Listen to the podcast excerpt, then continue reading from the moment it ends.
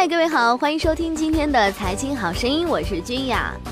最近呢，郭世亮表示啊，P to P 行业大洗牌正在迎来关键的时刻。周俊生说，经济新常态需要政府拿出调控的新手段。于健表示啊，散户就不要涉足中国的股市了。如果你对以上三个话题其中哪个感兴趣，欢迎在直播间的聊天室里留言告诉君雅，也欢迎大家加入财经好声音的 QQ 群三六幺六六五零五九。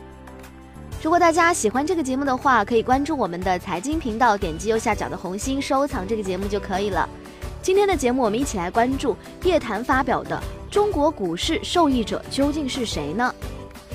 十二月八号啊，券商板块平均上涨百分之九，整个券商板块不论是猪、大象还是鸡，都在天上。三个月时间，券商板块市值翻番，千亿市值已经不稀奇了。郑州煤电十二月三号、十二月七号两度公告。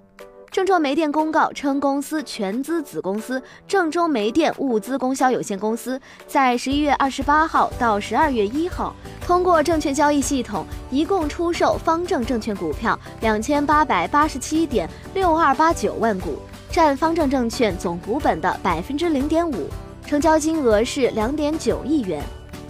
十二月四号啊。通过上海证券交易所证券交易系统出售方正证券股份有限公司股票一千三百八十七点七二万股，成交金额一点七六亿元，出售股数啊占总股本的百分之零点一七。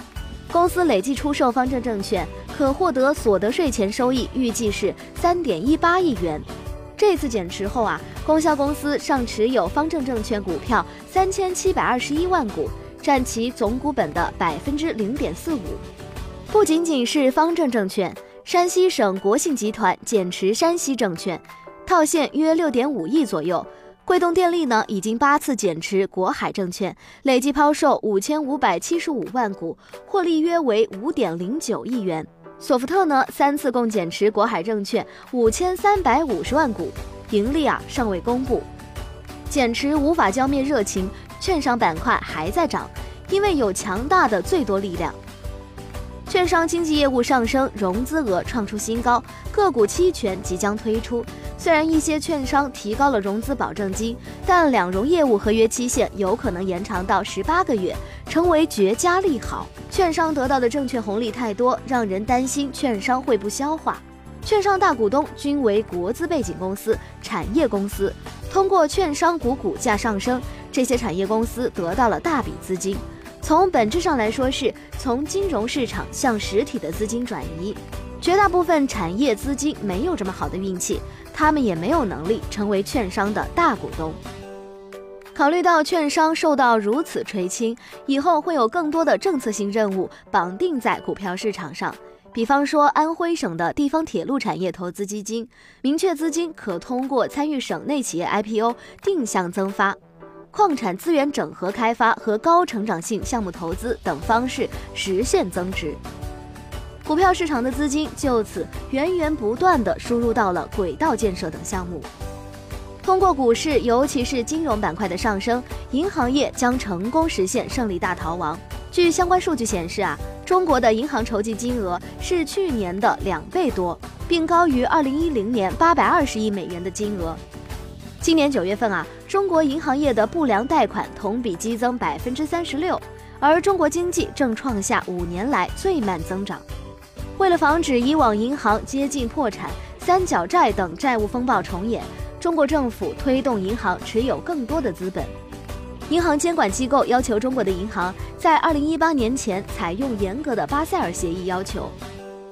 巴塞尔协议是衡量银行强健程度的全球标准。银行板块近期股价上升，为银行股补充资本金提供了千载难逢的机会。据证券日报市场研究中心数据显示，截至十二月五号的一周，在银行板块十六只两融标的股中，共有十五只个股期间实现融资净买入，占比百分之九十三点七五。银行板块中有十二只银行股期间累计涨幅均超过了百分之十。由于现在股市低迷，到目前为止啊，中国的银行业募集的一千一百亿美元中，百分之九十八来自于债券融资，包括在中国和离岸市场出售的债券。大约是百分之二十二的债券融资来自优选股。中国工商银行十二月四号向投资者出售了五十六点九亿美元的优先股，成为中国大陆第四家出售优先股的银行。这个优先股的回报率是百分之六，远高于美国五年期国债百分之一点六的收益率，吸引了两百八十亿美元的资金申购。金融板块股价上升，不仅肥了有远见的股东，还间接的为中国的债务危机松绑。虽然现在股市疯狂上升，让人担心，却是甜蜜的烦恼。正是受困于资本金坏账、基建建设不足所急需的资金转移方式。好了，今天的财经好声音就到这里，感谢各位的收听，我是君雅。如果你喜欢我们的节目，可以关注财经频道，点击右下角红心收藏我们的节目，也欢迎大家加入到财经好声音的 QQ 群三六幺六六五零五九。感谢各位的收听，我们下期再见。